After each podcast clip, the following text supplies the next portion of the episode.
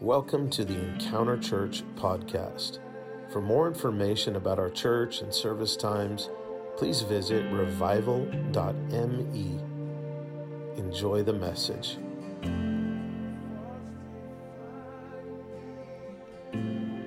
I'm excited to be uh, doing part three. How many of you have been enjoying our series, Let Love Reign? Come on. And uh, it's been good. That section right there has been enjoying it. So I think I'm to preach to that section right there. No. Uh, but it's just good to, it's good to see the 11 a.m. Um, grow and, uh, and people just get excited about what the Lord's doing. I just feel like God is doing something significant in our midst, and it's good to just embrace it and, and uh, step into the river. Amen. Serve. We want to always encourage people get involved, get plugged in. Um, we uh, have been having some discipleship stuff, and we're going to be opening that up after Easter. And so we just had our last Wednesday with a group that we've been uh, pouring into, and we're going to be opening up uh, an opportunity for people to get plugged in on like a Wednesday night. Pretty sure it's going to be Wednesday night, and it's going to be about 30 minute teaching, and then small groups for like uh, 30 to 45 minutes of uh, small groups discussion questions. So if you like that, you want to get involved um, and you want to grow, grow in the scripture, grow in relationship. How many know that you can't have discipleship without relationship? Yeah. Amen. So we're building relationship with our leaders and we're pouring in, and we want our leaders to pour into others, and we want to see that uh, family spirit, that community spirit be preserved as we grow. And just so you know, you know, I, I have to give a shout out to worship, uh, the worship team. You guys killed it. Great job. Can we give a hand out to our worship and you know, I, have said this before, but I'll say it again. It bears repeating. It, there's one thing to have uh, good musicians that are talented and good singers and nicely written songs. It's another to have that and a heart of worship that just does something deep in your heart where you're not just lifting your hands as a mechanism of religious calisthenics, but you're literally surrendering your heart to the Lord. And, and the, the realness and the rawness and the uh, the substance um, of, and the reality that we're, listen, when we worship, we're not just singing songs, you know, we're, we're meeting with God. Like we're experiencing His love and His presence. And so that is a priority. And this, that's a priority of this house, is that we should be experiencing the presence of the Lord. As a matter of fact, Paul, uh, before he even talks about, you know, the Apostle Paul in Ephesians 4 about equipping the saints for the work of the ministry, that's wonderful. But before that, in 2, chapter 2, he says, that the purpose of the church is to be a dwelling place for God in the Spirit. So you're a temple of the Holy Spirit, and we are a temple of the Holy Spirit corporately. Think about in the book of Acts, before they did anything, before Peter stood up and preached and 3,000 people were added to the church, they first were a dwelling place for God in the Spirit. They were in an upper room.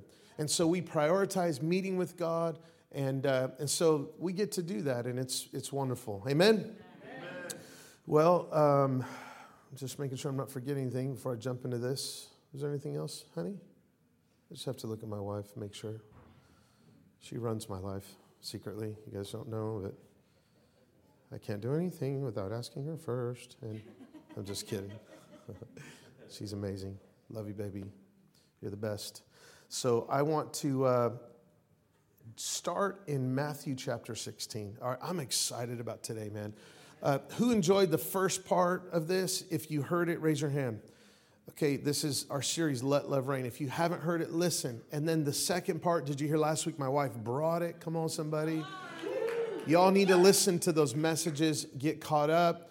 Uh, and, you know, we talk about some stuff that some churches don't like to talk about because they're afraid to lose church members. And, and, and listen, this is like, you know, the elephant in the room politics and where the country's headed and where the church is and what are we called to do and what does it mean to advance the kingdom and is there a difference between the kingdom reign and the empirical powers of government and nations? And we talk about all that stuff.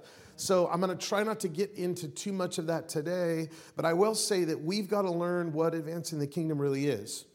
And I think we've done it wrong. And I think in, in the attempt not to be silent and to stand up for righteousness, I think sometimes um, we're shouting and I don't think people are listening. So I, I want to I wanna visit that a little bit about what it looks like to manifest the kingdom of God.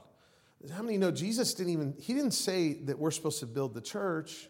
He said he was going to build the church, but we are supposed to preach the gospel of the kingdom. You know, the church, I think, is mentioned two times in the New Testament. The kingdom of God is mentioned over 200 times. And so the church is important. The people of God are important.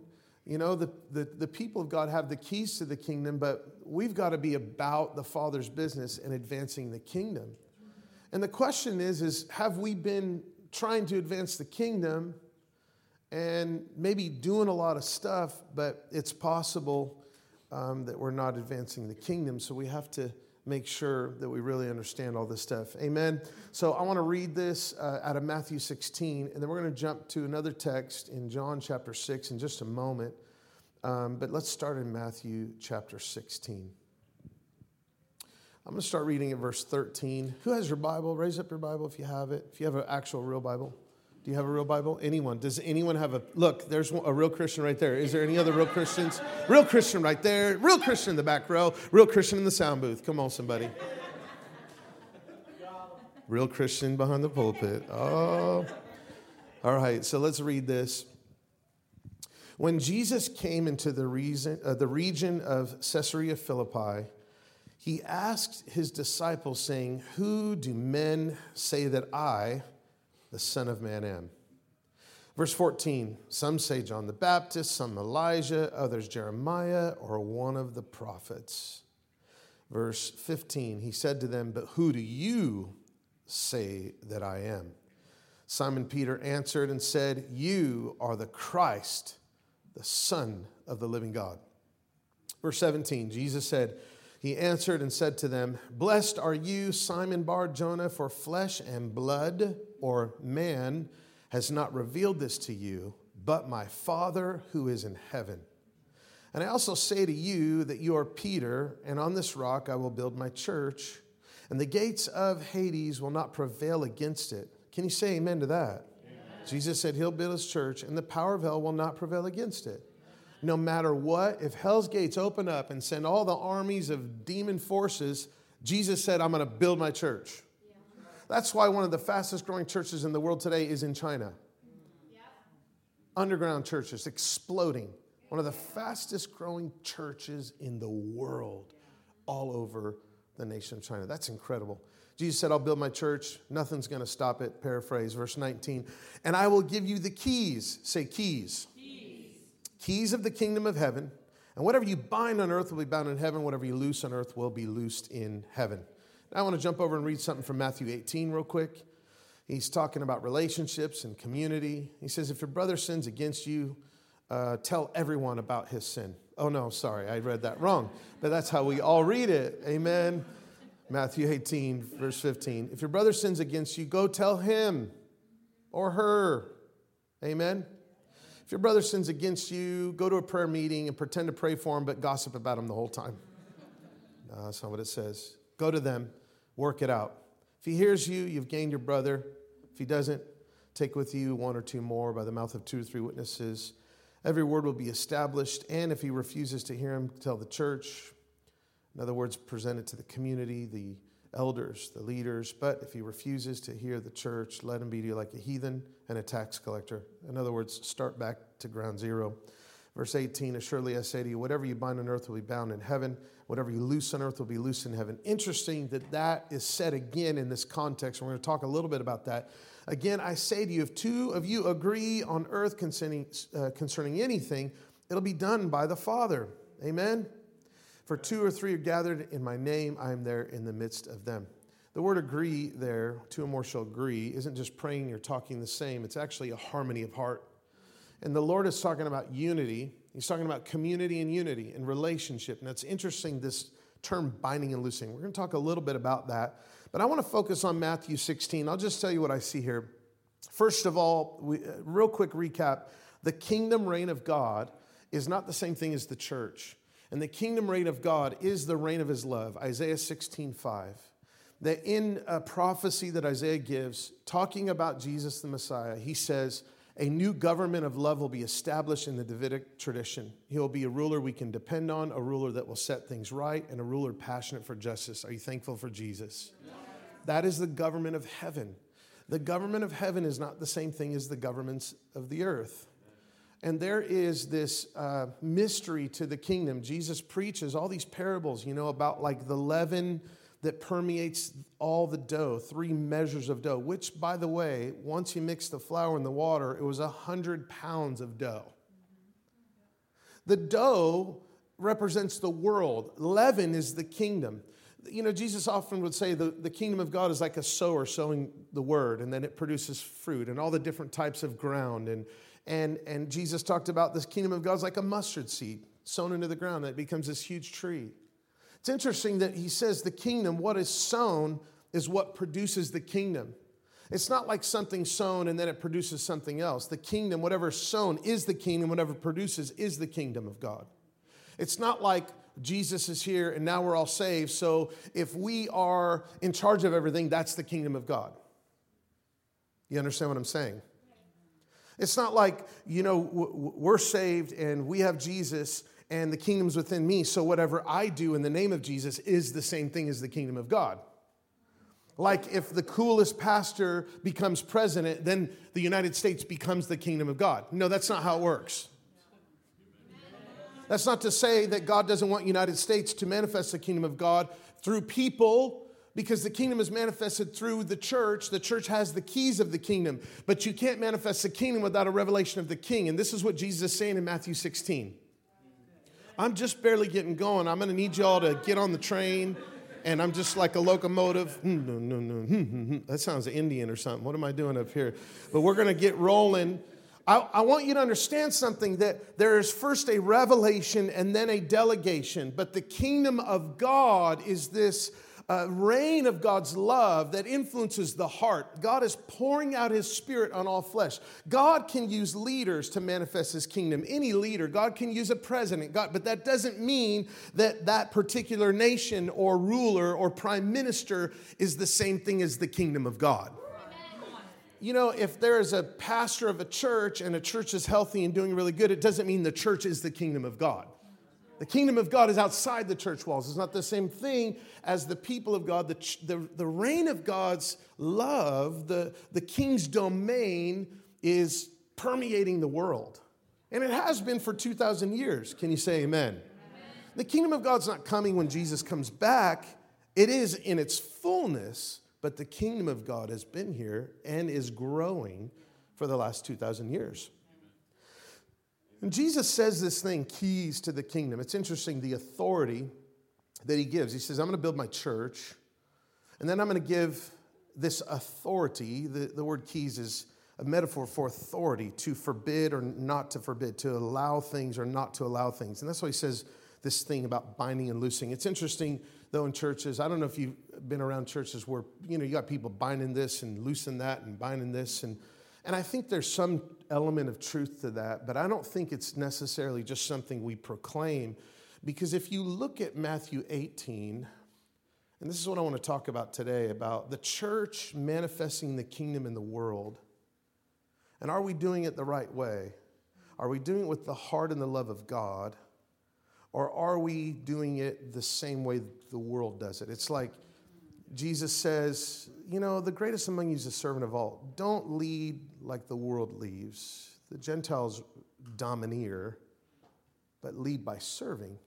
There's a, a manifestation of humble love that Jesus says this is going to pave the way. He washes their feet, and he says this is what love looks like. But if we read Matthew 18, connecting it with Matthew 16, there's a revelation, then there's a delegation. But Matthew 18, the context is relationship, to forbid or not to forbid. So binding and loosing isn't just something we say, but it's actually things that we tolerate, that sometimes dominate, or things that we don't tolerate. It's like authority. And, and it's interesting because I believe Jesus in Matthew 18 is saying if in the community of the saints you tolerate division, you have no authority to bind and loose and advance the kingdom in every realm of society. In other words, there's something that's so profound to me that, I, uh, that I'm going to be getting at here, and I want, I want to read John chapter 6. Here, here's the dilemma. I believe that the church has the authority to, to bind to loose, to, to close doors that need to be closed, amen, and to open doors that need to be open and stay opened, right? How many believe that right now, if we just were honest, there's a bit of an attack on the church? And I'm not saying that like, oh, poor church, poor Christians, because like I said, in China, the church is exploding. Under persecution, God moves in the church. We don't ever have to fear that. But it doesn't mean we succumb or we're passive. I believe that if you look back and you look at the healing movement in the last, uh, you know, few decades or from the 1900s and on, you know, even in the late 1800s, there's a healing revival. And then you see the enemy try to attack that and almost broad stroke televangelists as they're all kind of like charlatans. Hello? And of course, there are some that are not real. There's always a counterfeit, right? But then you see like um, the grace movement, or, or let me back a little further, the father heart movement in the 80s, 90s. And then, and then you see an attack on the fathers that the whole world somehow is being dominated by some toxic patriarchy. And then you, and then you see like this grace identity message that is so profound that we're discovering who God is and we're discovering that we're children of God. And we don't need sin management sermons, but as we know who we are, we live that out in freedom. And now you see in the last 10 or so years, identity is being attacked like never before. We've got to be aware of what's happening in the earth. But the problem is, we're trying to resolve something and we call it kingdom advancement, but maybe we don't know the heart of the king. Because that's what I believe Jesus is saying is like, you want to bind and loose, but you can't even get along with your brother. How are you going to reach people with the love of God when you got Jerry Springer going on in the building? How can you pastor people if the man of God's cheating on the woman of God? How can you pastor people if there's no order and health and love in the marriage and in the family? Because healthy ministry flows out of healthy family. How can we bind and loose and advance the kingdom in the world and if the, we can't even get along? We don't even know how to love each other right. Now, I'm not saying that in a way where I'm, you know, we, like, I think this church loves really well. But I'm talking about in general, we've got to be careful not to run ahead of God and think, well, I'm advancing the kingdom. I'm about the Father's business. I'm binding and I'm loosing. And we don't even know the heart of the King of Kings and the Lord of Lords. Because to the degree that we manifest the power of the kingdom is, is to the degree that we rest our head on the heart of the king and hear that heartbeat. See, the kingdom of God flows through yielded vessels not warriors, but lovers. The kingdom of God flows because it's a kingdom of love. And uh, again, love is not just something where someone's dancing through a field and throwing flowers at everybody. I just love you, right? Josiah taught at our uh, men's thing yesterday, and he said, I love what he said here. Josiah Ball, our youth pastor, he says, True love does not compromise. Love is not just some passive thing. Love always speaks truth. You know, somebody was asking us, like, what do you do when someone you love is going the wrong direction? How do you love them? Well, you love them. you speak truth to them. You treasure them in your heart always, even if they run. And just like the story of the prodigal son, be the father in the story. Let them go, but always treasure them in your heart and look on the horizon and wait for them to come home with open arms. That's what we're created to do. But are we trying to run and advance the kingdom of God our way? Now, look, there's a story in John 6. I hope y'all are enjoying this so far. I'm enjoying it already. If I was on the front row right here, I'd be like, come on, somebody. Jesus is doing miracles, he's preaching on the kingdom. You know, he heals this guy. Uh, sick for 38 years in John chapter 5. He just says, Hey, take your bed up and walk, son. He gets healed just like that. I mean, Jesus, he feeds the 5,000. Now, how many know you had the disciples? And you had like, you know, the three, the one he was close to, John, John, John 13, where it says he rested his head on the heart of Jesus. I love that, man. And I think that that's one of the keys to knowing the heart of the king is just stay right there and just listen. Like, Lord, what's on your heart? I need your heart. If I want to advance your kingdom in power, I need to know your heart. I need to be intimate with you. I need to be yielded to you. Jesus was always in relationship, constantly one with his Father, yielded to the heartbeat of his Father. I only do what I see the Father doing. And Jesus is feeding the 5,000. You have, you know, John, you have Peter, James, and John, the one, then the, the three, then you have the nine, okay, so comes the, the, all the 12, then you have the 70, and then the masses. And how many know sometimes the masses, they just kind of want from Jesus what they can get out of Jesus, right? And there's an element that in church, sometimes like, you know, we attend church because I just need to be encouraged, whatever. And then we begin to mature. And it's like, no, I was created to love, serve, give. And, and, and I was created to minister to people. And I was created evangelizing, right? That's what happens. It overflows. We get healed up and we get redeemed. And then we just want to pour out our lives. But in this story, in John chapter 6, Jesus walks on water. Jesus feeds the 5,000. And then there's this interesting verse uh, in verse 15, actually, right before he walks on water. This is, this is profound to me. Let's read this together. This is John chapter 6, verse 15. Therefore, when they perceived that they were about to come, they, so they, uh, when Jesus perceived, sorry, therefore, when Jesus perceived that they, the masses, were about to come and take him by force to make him king, he departed again to the mountain by himself alone. Now, think about this. The masses were like, hey, he just fed us. We're hungry in the desert. He's our provider, He's our protector. Do you know that the kingdom of God isn't just about our provision and our protection or our healing? It's about being under the reign of a king. Uh, this seems to me as though they wanted Jesus to be their type of king. Now, think about how that can manifest through us. We want a certain type of king. I mean, we see it all throughout the Bible. We can learn a lot from the first king, Saul. God wanted to be their king, and they're like, no, but we want a king. We, we need a king. God wanted to be that, that relationship. And it's always a type and shadow of like, you know, the leader that we want, and then it doesn't work out, and then it just turns out to be, you know, David was like the type of Christ, right? Amen? But it says Jesus perceived what they were doing because the kingdom of God doesn't come by coercion or control or manipulation. Hear me. But Jesus departed to the mountain to be with the Father. I think as people, we should recognize not only do we have a tendency sometimes to try to bring the kingdom the way we want the kingdom to come, and sometimes the root of that is because we don't know the heart of the king. There's, there's this really profound. Uh, verse. Most of you have it memorized in probably like NIV or New King James or NAS. Matthew 6 33. Who has it memorized? Everybody knows it. What's it say? Seek first the kingdom of God and his righteousness, and all these things will be added to you. Seek first the kingdom. Now, I want to read it to you in the message, verse 30 to 33. If God gives such attention to the appearance of wildflowers, most of which are never even seen, don't you think he'll attend to you, take pride in you, do his best for you? What I'm trying to get here is that you relax. Don't be so preoccupied with getting so that you can respond to God's giving. Isn't that good?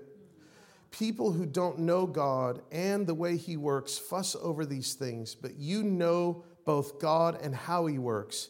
Steep your life into God reality, God initiative, and God provisions don't worry about missing out. You'll find yourself every, you'll find all of your everyday human concerns will be met. Seek first the kingdom of God. And in another portion of Matthew 6 in this translation, he, he talks about being careless in the care of God. There's something to be said, though, as the church, if we want to advance the kingdom and we're making these proclamations, let love reign, and we want to see God move in the earth, and we see that there is a battle going on right now. I mean, can we all say amen that there's some stuff, some pretty crazy stuff going on in the world? The problem is, I think we've been trying to fix it the wrong way. We've been told, don't be silent. We've been told, and we're reminded of the story of, uh, you know, Esther for such a time as this. And I believe that. Matter of fact, I think that resonates with what is going on today. Do you know there's only two books in the Bible where the name of God is not mentioned? One is Song of Solomon because it's like, you know, stories that husbands and wife read together, right? It's about covenant. Come on, somebody. The other book where God is not mentioned is the book of Esther. Why is that significant? Because when it feels like the name of God is nowhere to be mentioned on the lips of people, God is still doing stuff. There's 11 of the kingdom. God is raising up a bride, come on, to be one with a king and to manifest the kingdom of God because you can't manifest the kingdom reign of God if you don't know the heart of the king. And we're trying to love the world our way. Well, we just have to accept everyone and accept everything that people do and just let them be themselves. Freedom is not doing what you want to do, freedom is doing what you're created to do. Freedom in God is freedom in Christ. And in Christ, we know who we are and we come alive. And our identity is, is understood knowing the heart of Jesus, which is a revelation of the heart of the Father. You know, my whole Christian life, man, for many years, I wouldn't say my whole Christian life, probably the last 10 years has been totally different. But for many years, I'm serving, serving in ministry. I'm a worship leader, I'm a pastor, I'm an associate pastor, I'm preaching, teaching. Then I'm about to plant a church, and I'm doing kingdom stuff. I'm doing outreaches, and hundreds of people gather, and they're crying, they're receiving the Lord. But I don't think that I really had God's heart. I don't think I really knew the heart of the king and I was still doing stuff. I think sometimes we can be in the house and we could call ourselves sons and daughters, but we still live with an orphan spirit. And it has nothing to do with not having a father. I have the greatest papa, man. My dad is the most loving father. And if I could be half the father he is, I'll raise up 10,000 sons. He's an amazing dad. He's a type of dad that my friends that would come around that didn't have a father, he was like a father figure, just big heart lover. He taught me how to love. Now I find myself in ministry, but I have different type of orphan wounds. I'm noticing that my leaders and my pastors, they don't really see who I am. I, am like, I'm a little bit of a mess. I'm a maverick, right? I'm an eight wing seven. Come on, somebody. So they're like, oh, this guy is a little crazy. Challenger. They were very challenged by my challenger. And my anointing was pretty strong growing up, right? I'm like, I'm leading worship and then, you know, people are on their faces and they don't know what to do. The Spirit of God shows up and they're like, huh, what do I do now? You know, and, and, and I'm just, I'm not trying to boast. I'm just saying this was my reality. And I felt overlooked. I felt there's only a couple leaders, I think, in my life that really saw who I was. And I was about to plant a church and I'm serving in ministry and I have orphan wounds.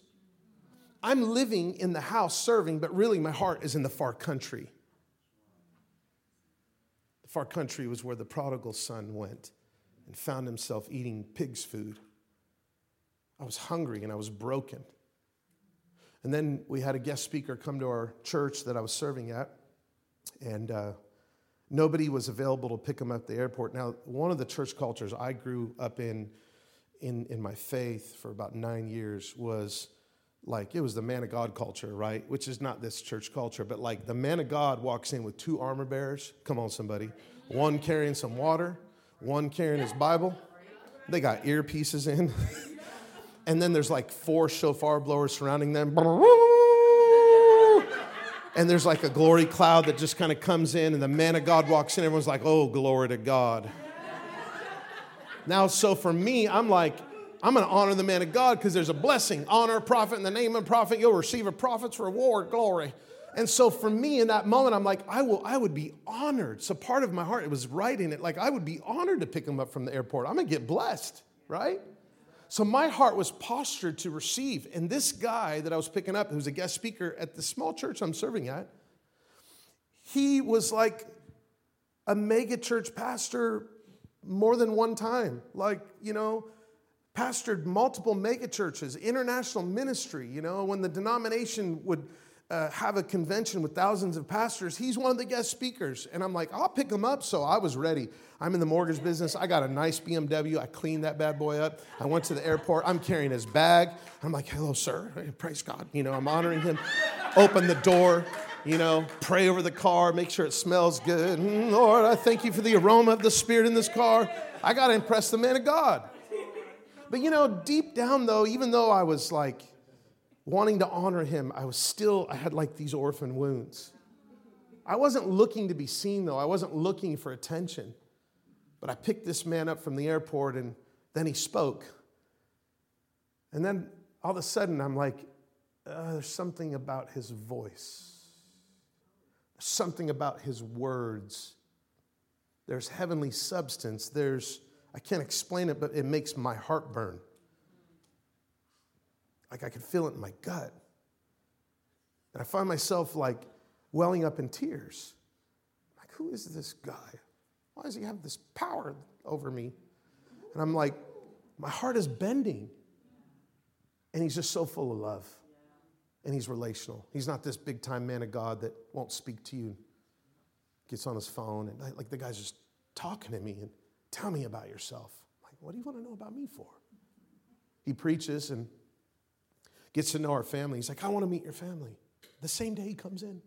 What man of God, big time man of God does that? He actually cared. He actually saw me. I felt seen for the first time my whole Christian life.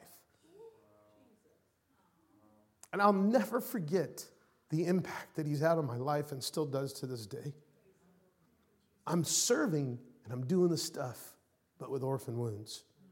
I'm manifesting the kingdom without knowing the heart of the king. We go to lunch, and I take him to the hotel, and uh, Sunday church comes and he asks me to, hey, would you do a song?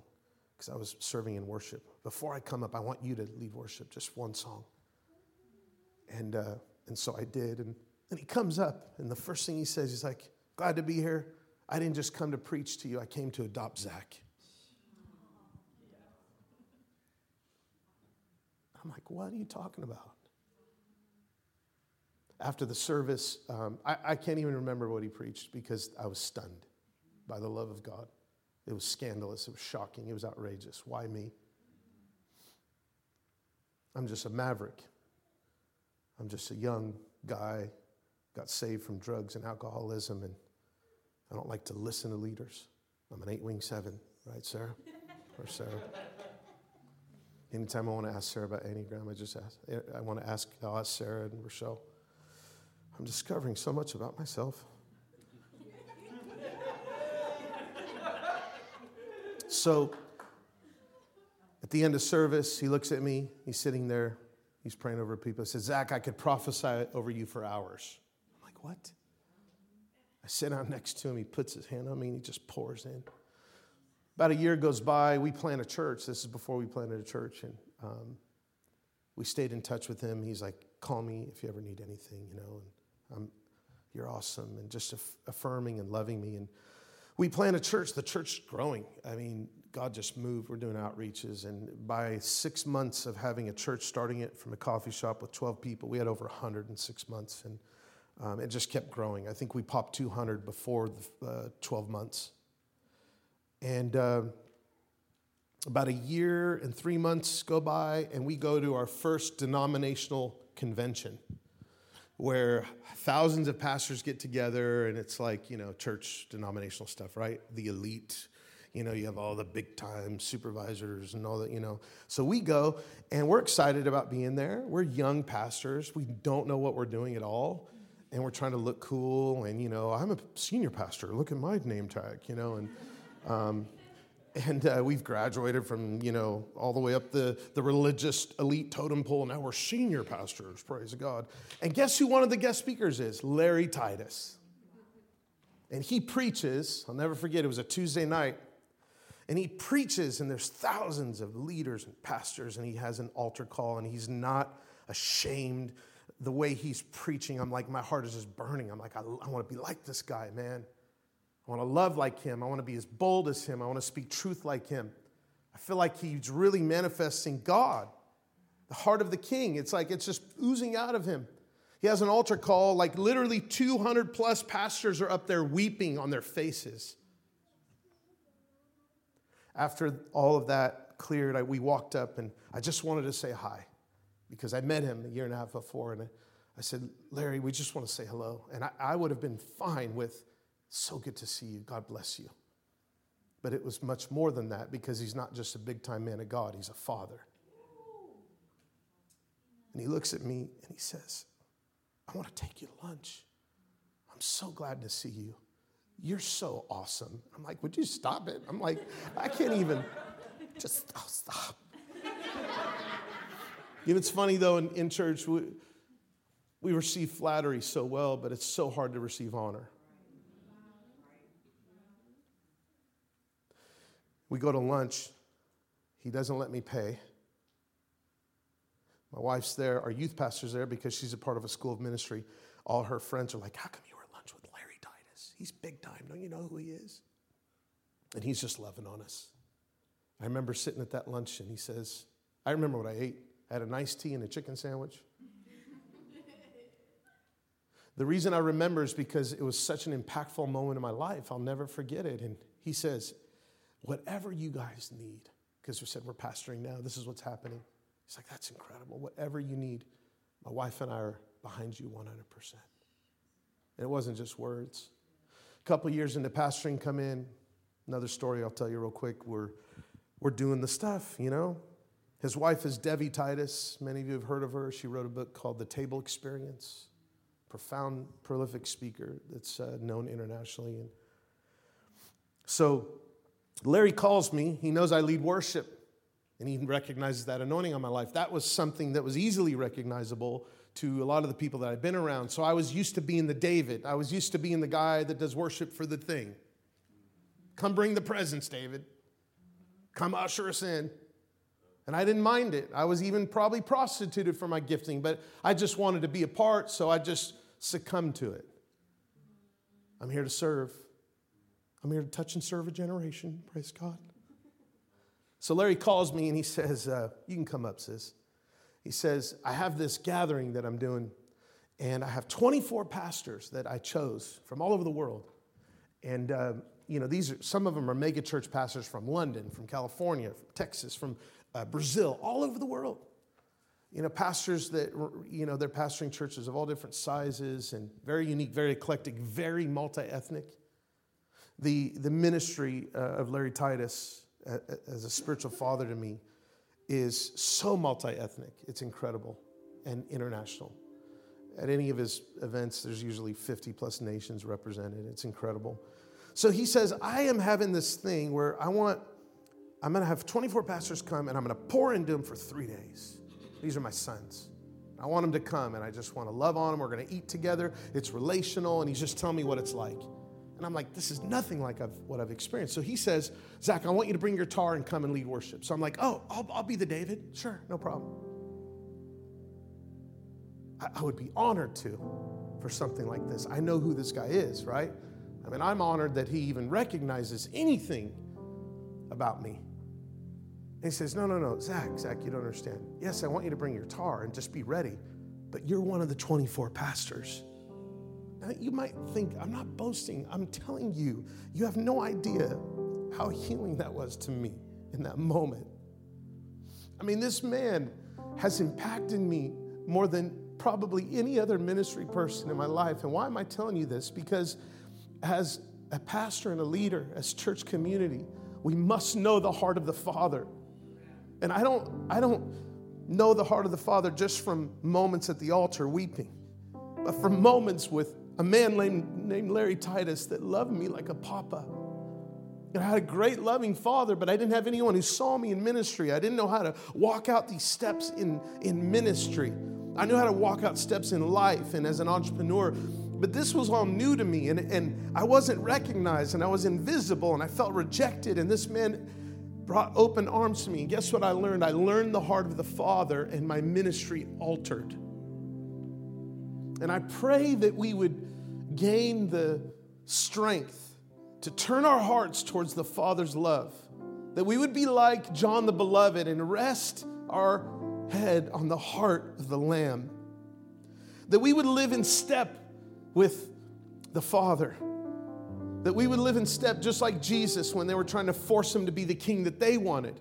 That we would not try to bring the kingdom the way we want. That we would not try to make Jesus just our provider and our blesser and our protector, but we would say he's our Lord and our master and our lover and our everything and the Alpha and the Omega. And when we sit at the feet of Jesus and we rest our heart on, on the Son of God, that we learn that it's the heartbeat of the Father for us. We know our value, we know who we are, and then we rise up in the unique call that we have and we begin to release that amazing love of the Father Father and we change the world with it.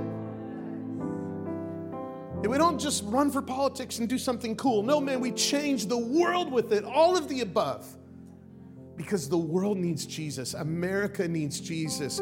There are nations that need Jesus. There's an attack on the church, man. There's, there's a counterfeit for every real thing that the Lord does in the earth. The enemy is attacking family, fatherhood, and identity right now, and it is demonic. It is from the pit of hell, and we must rise up. We must rest our head on the heart of the Lamb and say, I need some answers, Lord. I need to know how to love the world. And I know that love, Josiah, thank you, love True love does not compromise.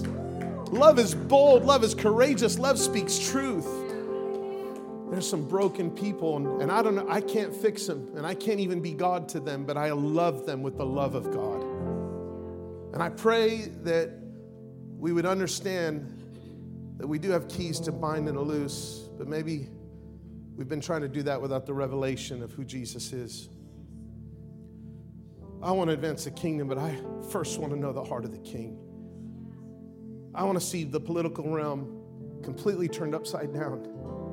I mean, I, I, want to, I want to see all sorts of things happen, but we just got to do it the right way. We've got to do it in love and in power and in authority and boldness. But it's the kingdom of heaven it's not the same way that the church has done it in the past. Yes, we've had breakthroughs, but I think there's a whole new way, a whole new breed of people of God that will rise up and influence the world like never before. Why? Because we know the heart of God. I want you to pray with me and I'm going to dismiss you. It's 1230.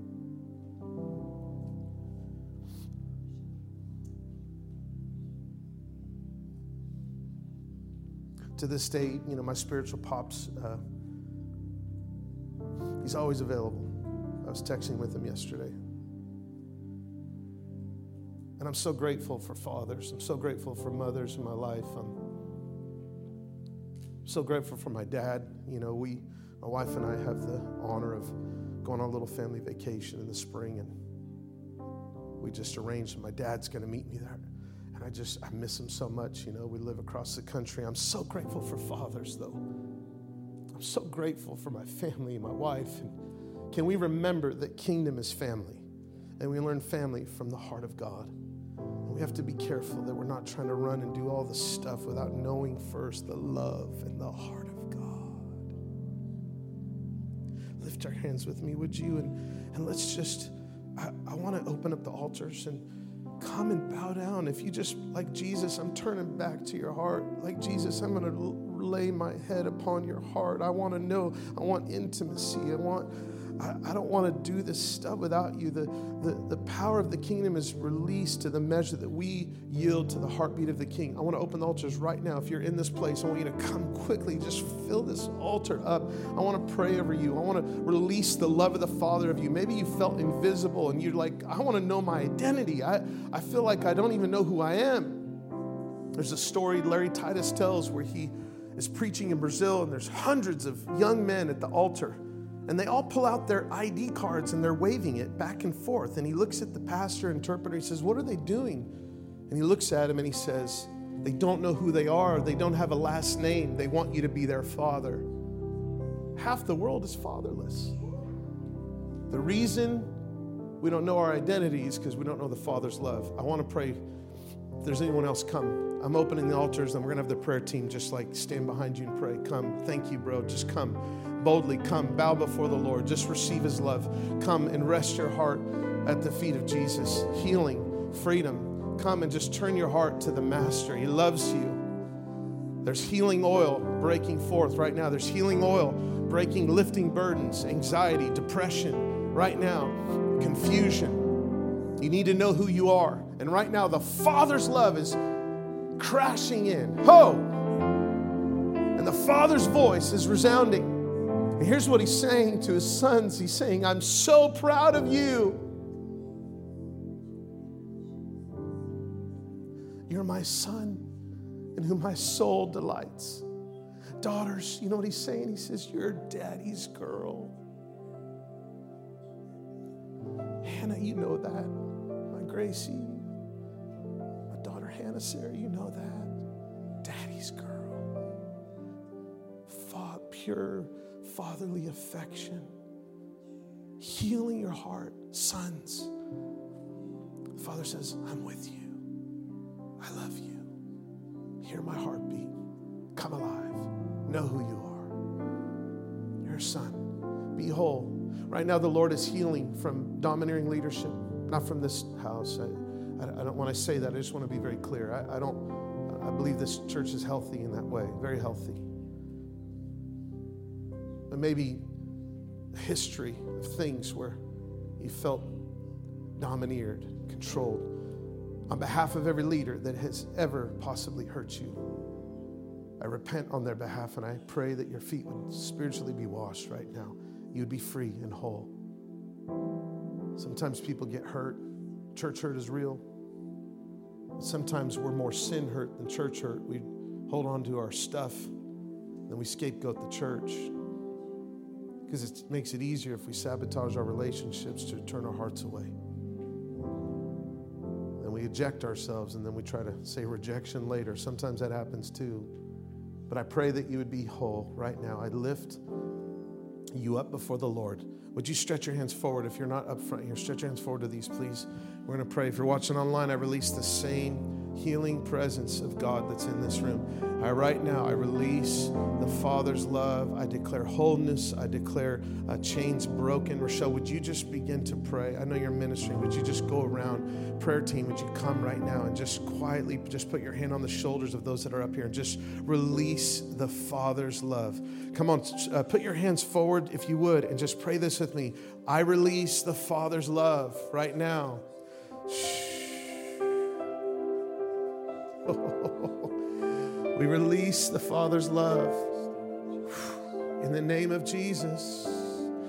In the name of Jesus. Whoa, it's tangible. In the name of Jesus. There it is. Take it. Fire. Fiery love of God. Fiery love of God right now, all over you. In Jesus' name. Come on say, Lord, I receive it. Your love is like a burning fire. In Jesus' name. Pray this with me. Say, I receive your love deep within my heart. In the name of Jesus. I receive it, Lord. I let you love me. In Jesus' name. Hi, Pastor Zach here at Encounter Church in Rochester, New York. Hope you were blessed by that message. And we want to give you an opportunity to sow into the ministry if you'd like to. If you would, just go to revival.me and click on the button that says give. Thanks again and have a blessed, blessed day.